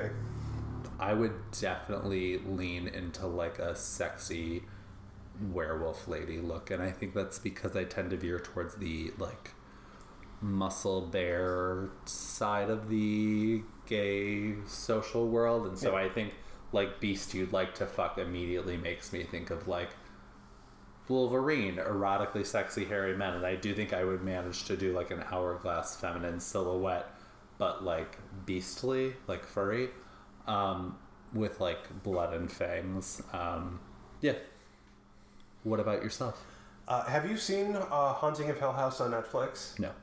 Uh, so there's a monster in that called the Bent Neck Lady. It's the this like she's wearing like this like tea stained Victorian dress, and her neck is like at a straight ninety degree angle. And I think I could have turned that into a thing. Okay. What about yourself? Do you know what you would do for this look?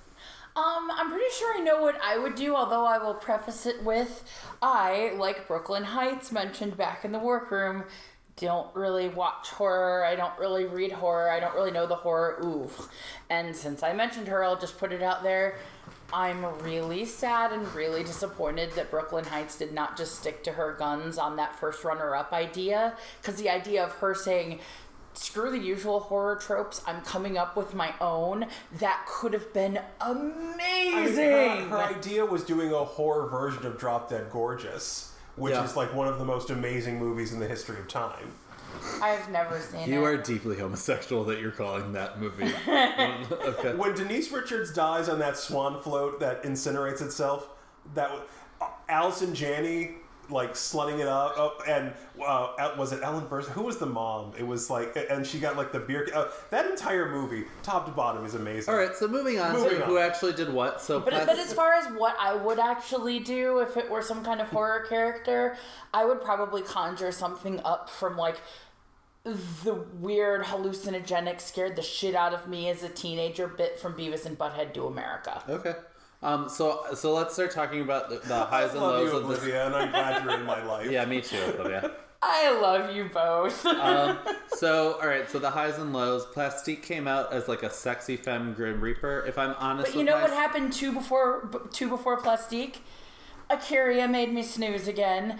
A black dress with some spider legs taped to it that were so non That non might have been the same as the witch dress. Yeah, for but all with I some know. spider- she- legs she, taped to glued it. the spider legs to the to a backpack.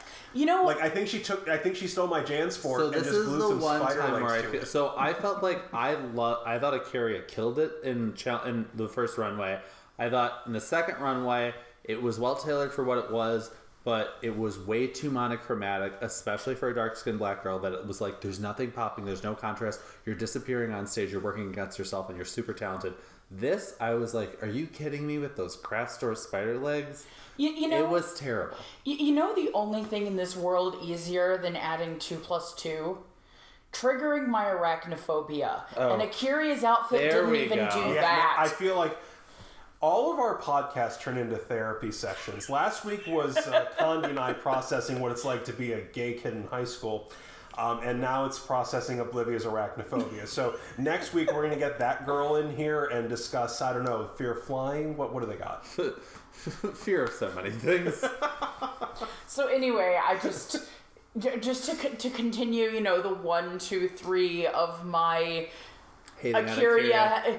A'keria should have gone home this week and wasn't even in the bottom three. I just had to get that out. there. Okay, all right. So I'm gonna lead. So we're gonna pause because we keep di- di- digressing. Let me lead us down the category for runway three. So okay, you did not like A'keria. I I hear you. I feel you. You make a good point. You are seen. You are seen. you are heard. Uh, so Plastique came down in a sexy femme Grim Re- Reaper look. I will say that as much as I said a moment ago, I think I'd do like a sexy female Wolverine. I don't. You know what I did in, in with my very Halloween positive family a lot when I was doing a quick thrifty look. I I do like a sexy femme undead makeup reliant look. The truth is, I would do something like this, and I would aspire to execute it as well as Plastique. I thought this sexy femme Grim Reaper look was gorgeous and well executed from top to bottom.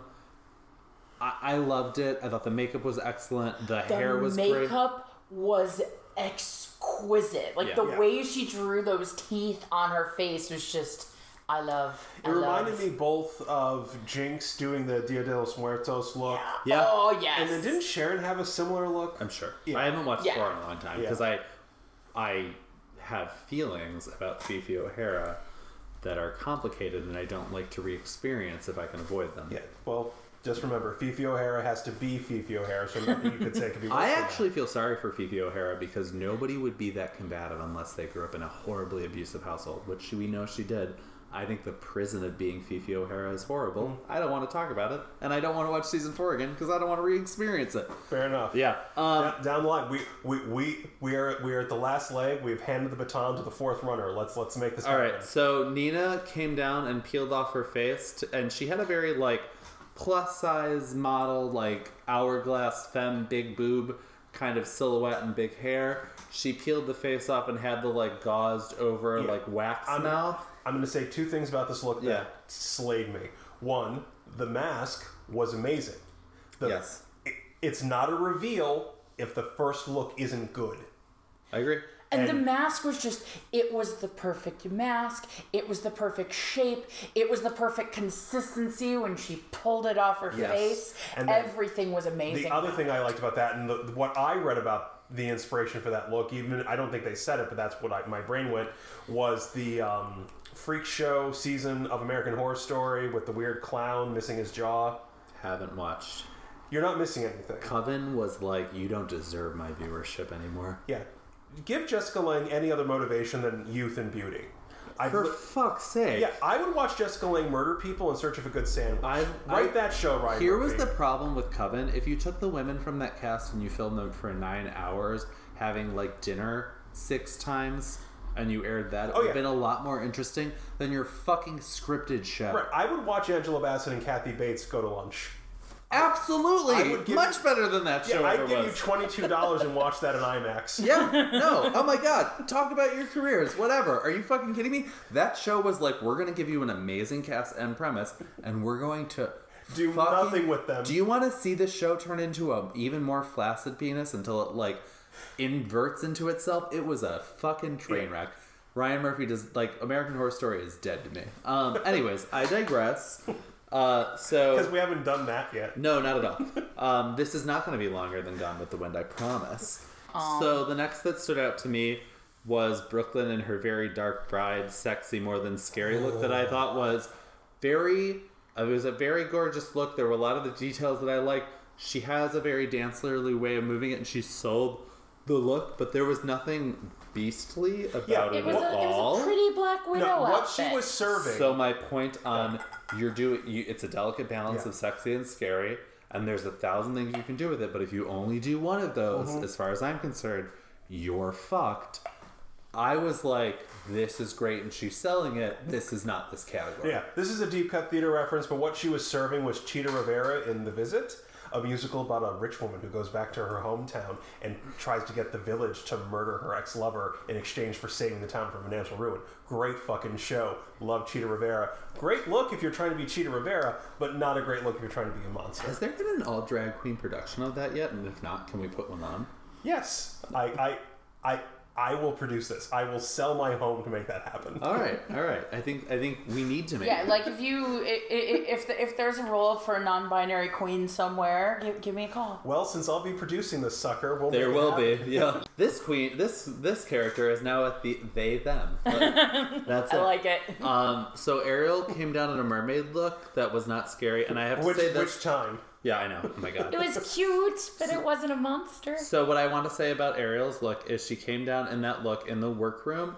They kept talking about like, girl, it's not scary. And I remember when I saw it, it was like scales and it was shimmery. And the category is like you want to be sexy and scary. When I saw it, I was like, I'm sure she's gonna do something weird with her makeup. Yeah. It looks like a makes her look like a like. Is it that dress looks like it would give her a shape and it would be mermaid uh, like sea creature sexy It could be like the base of a sea monster. But if you did your makeup right, you can make it like a sexy, creepy sea creature. So I didn't think that, like, when they were overreacting, I was like, calm down. And then when she came out just as basic as they were telling her she was Yeah. going to, I was like, oh, bitch. All she had to do to Did you ele- pack already? yeah. Were you, like, do you want to go home? yeah, all she had to do to elevate that look was run that wig under some water, Oh, yeah. and oh, my she God. would be like, then she'd be like Fake drowned, oil spill look? a right, la drowned Aquaria. mermaid or something. Yeah, for sure. yes. yeah. No, no. There's so many ways in which you could, or you, she could have done a little drawing of scales around the face more Yeah. that made it look like I'm a sexy, beautiful woman, but also like a terrifying. She could have put the fish in Fishy Queen. Yeah, for sure. Like it was the kind of thing where I was like, "You dumb bitch." She could have murdered a sailor. Yeah, and, and I felt like, I mean, honestly, looking at that look, I was like, I think you want to go home. Yeah. you're not even trying to do the hybrid. of this She's category. literally worn the same wig in a different color Every five weeks in a row. yeah, for sure. Um, Silky. I mean, when I do that, it's cute because that's my thing. When Ariel does it on the show, that, that's sad. That yes. Um, Silky did a she devil look. I honestly think this was her only decent look, um, and it wasn't even that great. Mm. Like I loved how severely it went in at the knees and then came right whoo, back out again. Yeah. But other than that severe angle at the knees, I wasn't digging the rest of it. Yeah, no, I, I wasn't really. You know, we've been friends for about 200 years, and it both surprises but doesn't surprise me that you would love a hobble dress. It's not something I would wear, but it's something I appreciate. And yeah, Silky just wasn't. I mean, Silky deserved to be in the bottom three. If I had had my druthers, it would have been A'keria and Silky singing in the bottom two. We're not at the judging yet. Uh, Okay, we're still in this room. runway. know you're fine. You're fine, girl. We'll get to. We'll get there. You've been voicing your opinion along the way, and we're gonna we're you're gonna have it again. People will hear you. Um, so Yvie, Yvie uh, was more. So this was this was the one drop the ball, and I'm give me a give me a moment. I'm gonna monologue on this. So Yvie was. Um, I understood when she was in the workroom and she talked about how she does a lot of weird arty drag and like monster stuff. I understood her impulse to push against herself in order to move in the glam direction to like mix it up and to be showing the judge's versatility and that she's trying. That said, I think that at this show they're they are looking at her and treating her like the spiritual successor of Sharon Needles a little bit. And I think they knew Yvie could have absolutely knocked this out of the park and given them great TV if she just like leaned into being herself and let her be herself and ran with it. Yeah. And I think that feeds well into the discussion of these queens are too aware of the show that it actually works against it and their performance. Um, I I get why she wanted to push against her odd. I think enough of the girls have been telling her she's a hideous monster casually in the workroom that like as much as she seems tough, that affects all of us. And it was the kind of thing where when I watched it, I was like, "Oh, bitch, you were so close." This like voodoo doll chic look is landing on neither voodoo nor chic right now. And for me, when I watched her walk down the runway in Yeah. this, I was like, "Fuck."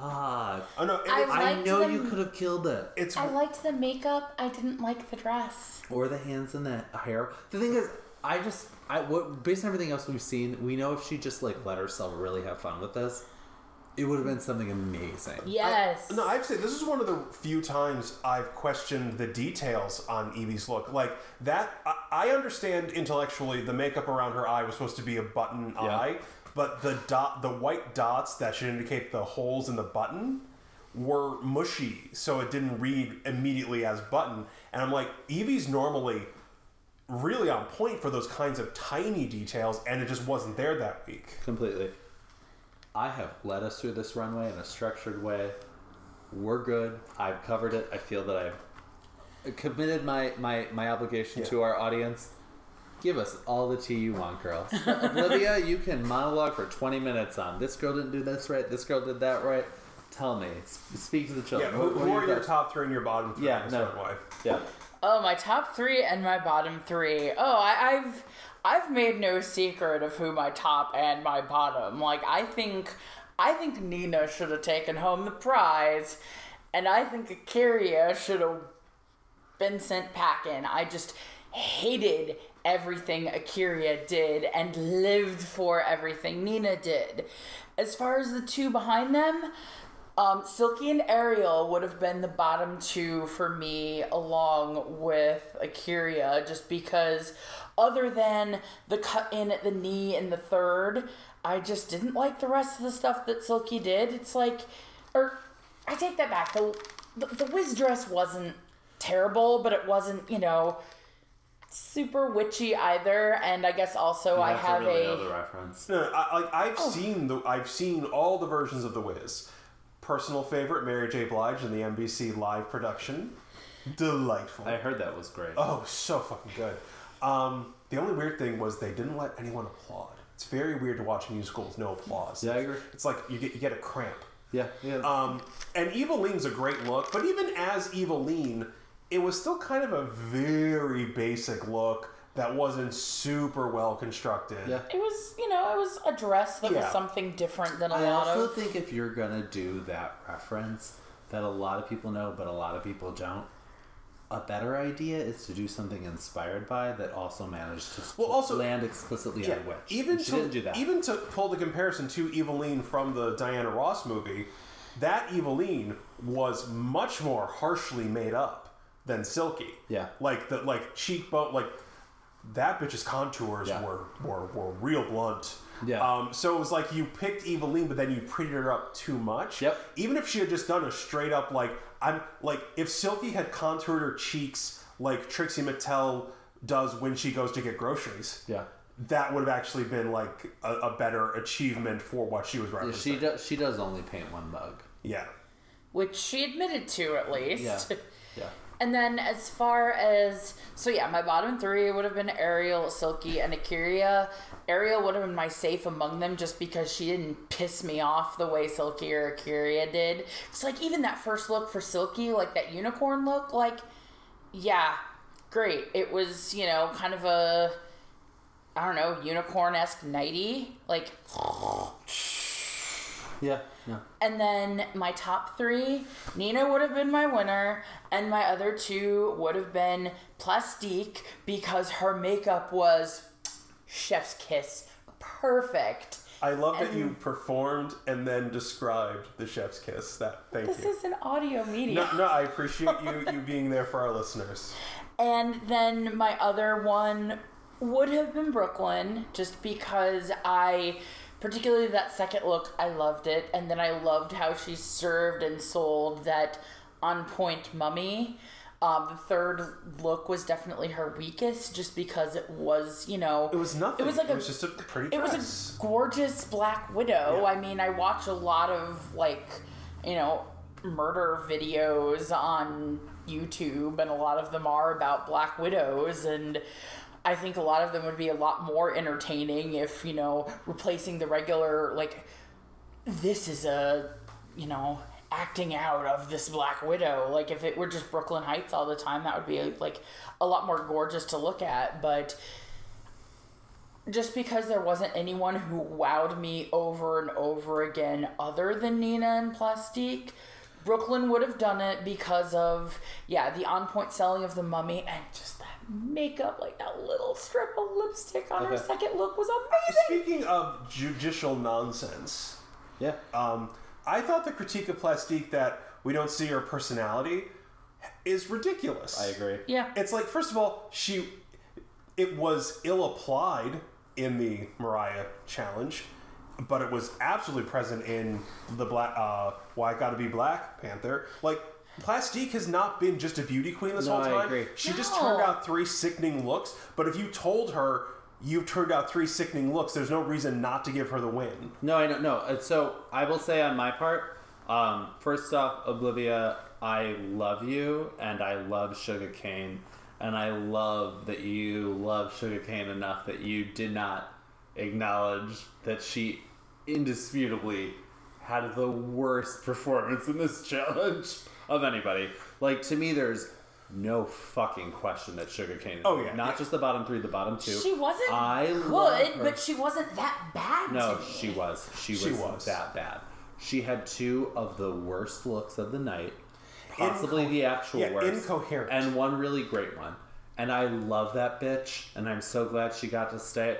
There was no question when this was all done that I was like, so Shuga's Like, in the bottom. seriously, like- I wonder who she's dancing like, against. like Coco Chanel style, that last look needed to like take off two things. Not even. Start again. um, like all together, and I, I stand by. it. I love that bitch. Oh, yeah. I want her to stay. I'm glad she is. So let's talk about who actually like the actual the, the judging. So safe was A'keria, Nina, Scarlett, uh, Vanjie, Ra'Jah, um, and then the tops were Plastique, Brooke Lynn, and Yvie. The bottoms was Shuga, Ariel, and Silky. We obviously have discussed this at length. Um, to me, I hear what they were saying to Plastique.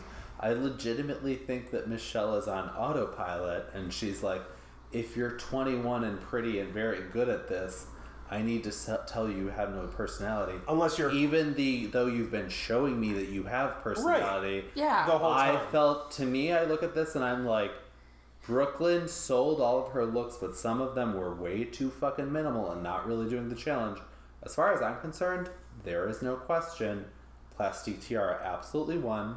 Brooke Lynn Agreed. did a great job performing her looks, but the mummy was too basic, but very good for what was the final look. Only did one edge of the two categories, and Yeah. thus, to me, if I'm a judge, you're fucked. Yeah. You do that once and you are fucked. so she would not have won if it was me. Nina West came out with fucking great costumes and performed that well. That uh, confirmed for me that she's a fucking contender, a phenomenal performer. That performance would make me say, "Bitch, I love you. You barely fit within these categories, but the looks you gave us were phenomenal, and I fucking love you. You're absolutely top. Your very good performance in this is going to like pay dividends in the future. Yeah. you weren't on it enough with the categories to have won." But I fucking love you, hmm. which is honestly, if I were if I'm the judges panel long term, that's better than what Plastique did. But Plastique would have won this for me, no question. Agreed. Yeah. Yeah. Yeah. No. Oh, first of all, and the, the yeah, the, they need to tell the young skinny queen you have no personality unless you're Aquarian, which they just can't stop jerking you, You, off. you just said the A word again. okay. She who shall not. We're not going to own the Aquaria can of worms because I'm not a fan of e- her either. But she did recognize her own weaknesses in order to figure out how to win two comedy challenges well within her own limits. A 21 year old with that level of self awareness, like, say what you want about Aqu- Aquaria. She's a look queen who knows her shit, and she's not funny, but she figured out how to be funny for two comedy challenges that she won. Like, I'm not thrilled with her win, but the bitch fucking earned it. Like, as far as I'm concerned. okay. I mean, No. No. Yeah. Yeah. So okay, moving on. and they're uh, not going to give it to Eureka with a bunch of videos of her dropping the N word in her routines left, right, and center. Yeah. Yeah. No. No. Right. No. All right. Moving on to the lip sync. All right. So the lip sync is uh, Whitney Houston's "I'm Your Baby Tonight," a song I have not heard since I was a child and my mother was listening to it. Um, It's thought- one. Of, it's it's a lesser Whitney hit, but I like it. It's. I mean, Whitney's great, and it's underwhelming to me. I remember cleaning my house in like 1992 with it on. Um, it was. It's fine. Uh, I was hoping for like the Monster Mash or something. Yeah, you would think it would do something that made more sense. Um, Ariel falls, which is tragic, and I, I felt a mix of pity and Schadenfreude all at once. And they made us watch it twice. I It was really I, upsetting. I didn't like the slow down edit, but I don't know how much of it was edit and how much of it was for realsies. I did at least like what I saw of Ariel like getting back up on the horse and like finishing out the lip sync Yeah, yeah. and being like, Pro. I'm gonna try. Pro. yeah, yeah. Um, Um, I think I agree. One of my things about lip sync songs is part of a performance of a lip sync is the illusion that you are performing the given song. And I think Shuga Cain actually did a really good job of that by actually holding her. Like, normally when a queen stays in one very small area, that's almost like the concession speech of lip syncs. Yeah.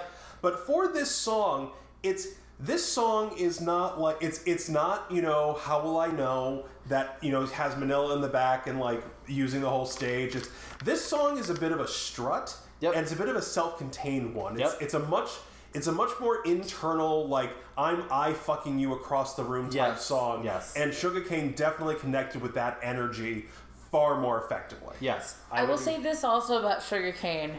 During her third look, the only thing that I jotted on my page was the vulva was fun.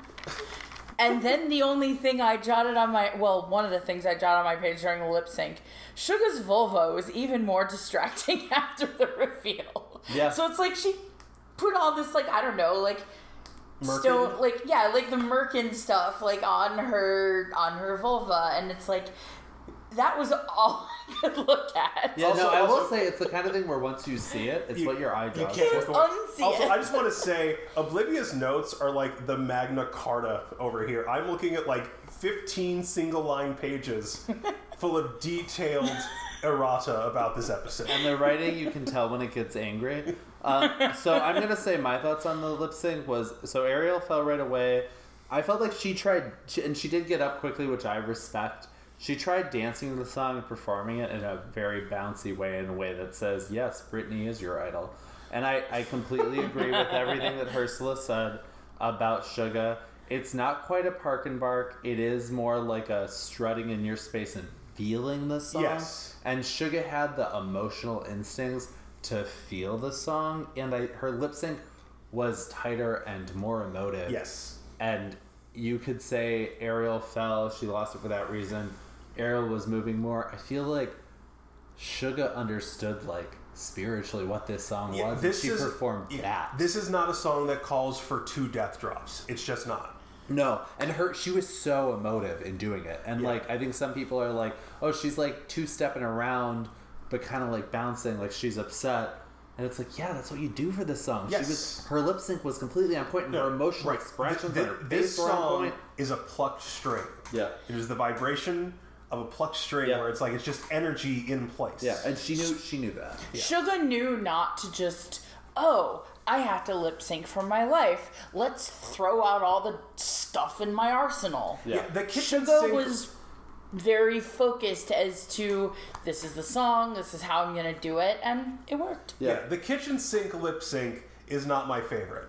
Where it's just like every trick in the book just gets hurled out randomly. Like Laganja, I'm doing death traps from the start. Well, girl, save it. yeah. Like somewhere. you're actually working against yourself by doing death traps from the start, you lunatic. Yeah. Um, poor Laganja. Um, so I'm gonna say overall, my notes on this episode, I would just like to say, I, as you can tell from the first two episodes of this show, I am a queen who knows how to sew. I think I'm fucking Tim Gunn. If I let myself run wild, I'd tell you about every fucking hemline on this podcast, and no one. Oh, would we didn't even discuss Scarlet Ursula Envious. would fall asleep. We're we're gonna walk, walk away, walk away, walk away. Um, I'm gonna say my feelings on this episode were I feel like this is a, a season of queens who are very talented on the runway and very talented entertainers. And when I heard the premise and that Elvira was here, I was super excited, especially for Yvie Oddly. I will say that I was disappointed in this episode, not because it was disappointed, but because at this point I have such a high view of their technical capacities that I expected more, particularly out of Yvie, and it was good. But I I wish that Evie just like let herself get as fucking weird as she wanted. Well, and something I was thinking about this episode when they announced the challenge, three crafted looks is a is something out of the show's early seasons. yeah. We have not done a show quite like this in some They time. don't even ask the All Stars to, sew- to sew anymore. It's interesting to see this episode that I think a season three or season four or season five group of queens would have had a lot more highs, even if they also had a lot more lows. Yes. Yeah, I agree. I agree. And and I do think it's the kind of thing where it's like we watched Yvie temper her own brilliance. And I'm glad the judges spoke to that. Because I feel like they were telling her, No, we're living for your gig, girl. We want you to live for it too. Although, speaking of what the judges did, I also lived for what Ross told Ariel during the comments. Oh my Where- god, yes! where Ross Queen, yes! Oh my Yes! god, oh my god, yes! That was amazing. I just want to where interject here. I'm the sound engineer in this whole enterprise, and I'm just watching a bunch of stuff I'm going to have to edit down later because y'all spiked super hard. Sorry. Put it out there. so yeah, I lived Club 96. Club 96. Go on. Go on. So yes, I lived for what Ross told Ariel. I mean, I thought Ross had his moment for the season back when he told the Team Mariah that they were gonna have to bring it on the runway. But I, I'm loving this bitchy Ross when he's like, you know, Ariel starts talking about how she hasn't, you know, been able to show all she needs to show and she wants a chance to show all she needs to show and Ross calls her out and is like you've watched the show before you've heard all these other queens say they haven't been able to show what they need to show and Ariel just I think Ariel I'm got so called strong. but- out. yeah. No, it was totally. And do you want to strangle them? Oh, yeah. And then he said that almost like, you know that you're a, an annoying fucking bitch, right? Like, oh yeah, and I like I was like sitting on Condi's couch watching this, just like rolling my eyes to the back of my spine. I mean, just uh, I yeah, I hate the like you haven't seen the real me. What is is there a real you? Do you exist in Minkowski space time? we gave you a Halloween challenge and you leaned into Lisa, Frank, Yeah. Mermaid, and like Miley Cyrus as you see it Disney Channel inspired witch. Girl, are you looking for a cameo on Pretty Little Liars? Like, what is happening right now? yeah. Th- this is a drag race Halloween three runways. Like, give me creepy. For fucking sake. And here's the thing: even with the insane judging we can see from time to time, three insane looks would get more positive praise even Yes. if they failed. yes. Like like a swing and a miss is better. Uh, her buckle in, children. Herschel's about to make a sports metaphor. Swinging and missing the ball is better than a strike looking. Where what, what's the term of art? Is that am I using that? Yeah, correctly? strike looking or Lean you know, in, girl. You better Go- edit this going out down. going down swinging is better than going down looking. Thank you, thank thank you, Oblivia. This is why you're here. Um, but yeah, You, just you talk to the straight sometimes, don't you? I, I I do in, in in my not talking on a drag race podcast life. I do write about sports for a living. It may not be baseball, but I am conversant in sports more In the generally. sports ball? Okay. okay. Okay, so Ariel went home, and it was time. Okay. Do we think anything else about that? I didn't think she was doing a particularly bad job. I honestly feel like after Mercedes went home, anybody who was like, "Ooh, girl, did you get on the wrong bus?" had gone. Um, I felt A'keria. like Ariel had a. Oh my god! Sorry. Don't even. Okay, I Don't had you even. are something in my very angry about that, but I I want you to process the possibility that that is just your arachnophobia. No, the thing is, is the look was so bad that it didn't even touch on my arachnophobia. like it was insufficiently spiderish to even. I was expecting to I feel will arachnophobic. give you her third runway was bad. I don't think her I first. Her first two them were all. I hated them. Did you have you disliked? So wait, all right. So let's just pause on Ariel. Yeah. Ariel is somebody who I think had a bad week, and this was a week where it's like if you can't push against your love of Lisa Frank and Disney enough to be creepy on this stage, because we're asking you this one time, Yeah. it's time to go home. She wasn't somebody where I was like, you've been showing me incompetent this whole time. No, yeah, yeah. So I wasn't like, yeah, but- there was nobody this episode where I was like, that girl's card. Like last week, we were all like, finally, please fucking send Mercedes home, right? For she seems real good. nice, but she is Yeah. way out of her league. I didn't feel that way about anybody this Yeah. episode. Neither did I. Um, but it, I mean, it makes sense that they sent Ariel home. Now, now Oblivia, I love A'keria Davenport. I feel like she is being totally underpraised overall in this season. I don't think she did well this challenge. You seem to feel very strong that she would have been home, should have gone home. Have you felt that she has performed poorly overall this season? No, but the thing is, is there wasn't anybody like through last week. There wasn't really anybody other than Mercedes that I thought was standing out as doing badly. So this week was almost a tabula rasa. Everybody was either well, not quite a tabula rasa, but almost. People were at worst competent, if not better. Yep. And so I just thought A'keria was the most aggressively bad this week. And that's why I'm so pissed off that she, and she wasn't even put in the bottom three. You thought that she did worse than Shuga. yes. What? Shuga, like, if there were a bottom four, Shuga would have been in it. No, Shuga's in the bottom three regardless. Like, like I'll agree with you. Nina should Nina should have rounded out the top. I will give you that. I think she had interesting completed. She wasn't doing the categories. you think? Uh, No. I, so the last look was fun and perfectly executed. It wasn't sexy enough to be sexy. It wasn't a milk because it was too creepy, Creepy to be scary sexy. that it didn't manage to like stick the landing between the two. But she did do voluptuous, so I wouldn't like hold it too much against her. The first one was a great little house of what is it? Oh my god! I should, Little House of Horrors. Little It was House the of thing. Horrors. little little shop. Okay, you, Little Shop Oh, of We- Little Shop of Horrors, have not ju- Little we House. all We're gonna just- edit this yeah, down. we- we're- edit this out. I- um, no, we'll lose all of our listeners. Edit this out. Little Shop of Horrors reference dress. I liked it. She clearly put it on a short dress to vaguely fit in the category. It wasn't fitting the category enough. All of her looks were fucking great, and as a judge, I'd be like, "I see you, bitch," but you don't get in the top three. But it, it helps you later. Yeah, the carryover Okay. is real. Okay. And, and frankly, my feeling is this: if you brought those looks, or you have these concepts, and you're like, "I'm gonna fit this really fucking fun and wow, gag me on a runway concept into a category it doesn't quite fit into," I'm not gonna put you in the top. But I'm gonna, I, I fucking see you, bitch.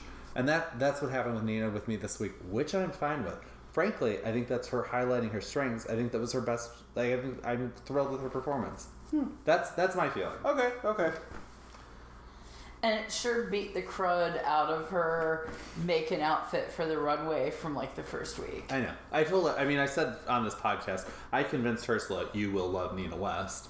I was like, this will be the worst performance you see out of Nina West. I promise you. And has that held up thus Yeah, far? yeah, yeah, yeah. You can say yes. Yeah. Yes. I know that's hard for her. I don't like doing things just because people tell me to, even when they're correct. I know the feeling. Okay, so Ariel's gone home, and we are not sad, not surprised. I don't feel a lot. I don't feel a lot generally. I've tamped down my emotions out of self defense. Um, You and me both. All right, that's the episode. Thank you so much for listening. Thank you so much for coming, Oblivia. Thank you for having me. Yeah, no, you've been a blast. Uh, I'm Conde Nasty, I'm Ursula the Sea Bitch. uh, and this has been Reading Drag Race. Please rate, review, subscribe, tell your friends, send smoke signals of love. You get the idea. Um, and if your name is Louis Fertel, we love you and your big, beautiful, sexy brain. You're everything. You're a model. You look like Linda Evangelista. Please be on our podcast. Bye. And now, a reading from that girl down the street that you don't like. Hey everyone, this is That Girl Down the Street with your weekly Drag Queen Tarot reading. This week I'm going to be uh, reading Ariel Versace, the most recently eliminated queen from RuPaul's Drag Race. Let's get started.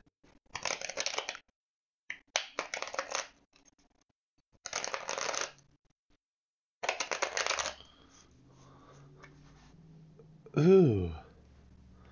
Ooh, bitch. Ooh, that's. Ooh, honey, that's a rough one. Well, um. Well, sometimes we read the cards and sometimes the cards read us, and they are reading you for filth, honey. Ooh, it ain't good. So your cards are the Ten of Swords, Temperance in reversed, and the World in reversed. So let's start off with your past card, the Ten of Swords. It represents just failure and defeat. Um, the good thing about this is that this failure and defeat is your past card. So, uh, looking forward is the possibility of things getting better. So, that's always nice. The worst is behind you, Ariel. And, uh, that's something that is good. Now, your next card is Temperance in the reversed position which signifies some sort of fundamental incompatibility.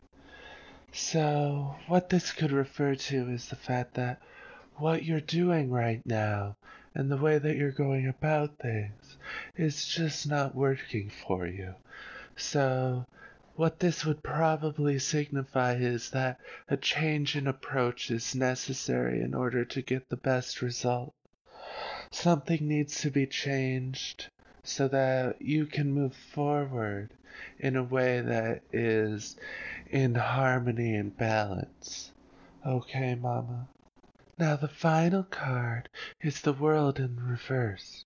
I equate the world with really the manifestation of the world that you seek. So, in the reverse position, it has to do with uh, inertia and really the continuation of things. So, that would translate to uh, just the fact that the world that you seek, the world that you crave, is something that is still needing work, and that we really need to refocus on the world that we want to create and putting our energies into making that world. Overall, I would say that the three cards signify a recent failure uh, and defeat, um, the need for uh, reevaluation due to a fundamental incompatibility that is occurring, and that ultimately the world that you seek will be one that is created through conscious effort as opposed to maybe just effortlessly coming into being. So, Ariel, uh, overall, not the best we've had, but also it creates a lot of opportunities for you to really focus on what it is that you want out of this world. Ah, well, this has been your weekly tarot card reading with that girl down the street, part of the Reading Drag Race podcast. Thank you. Have a good one. Clap now.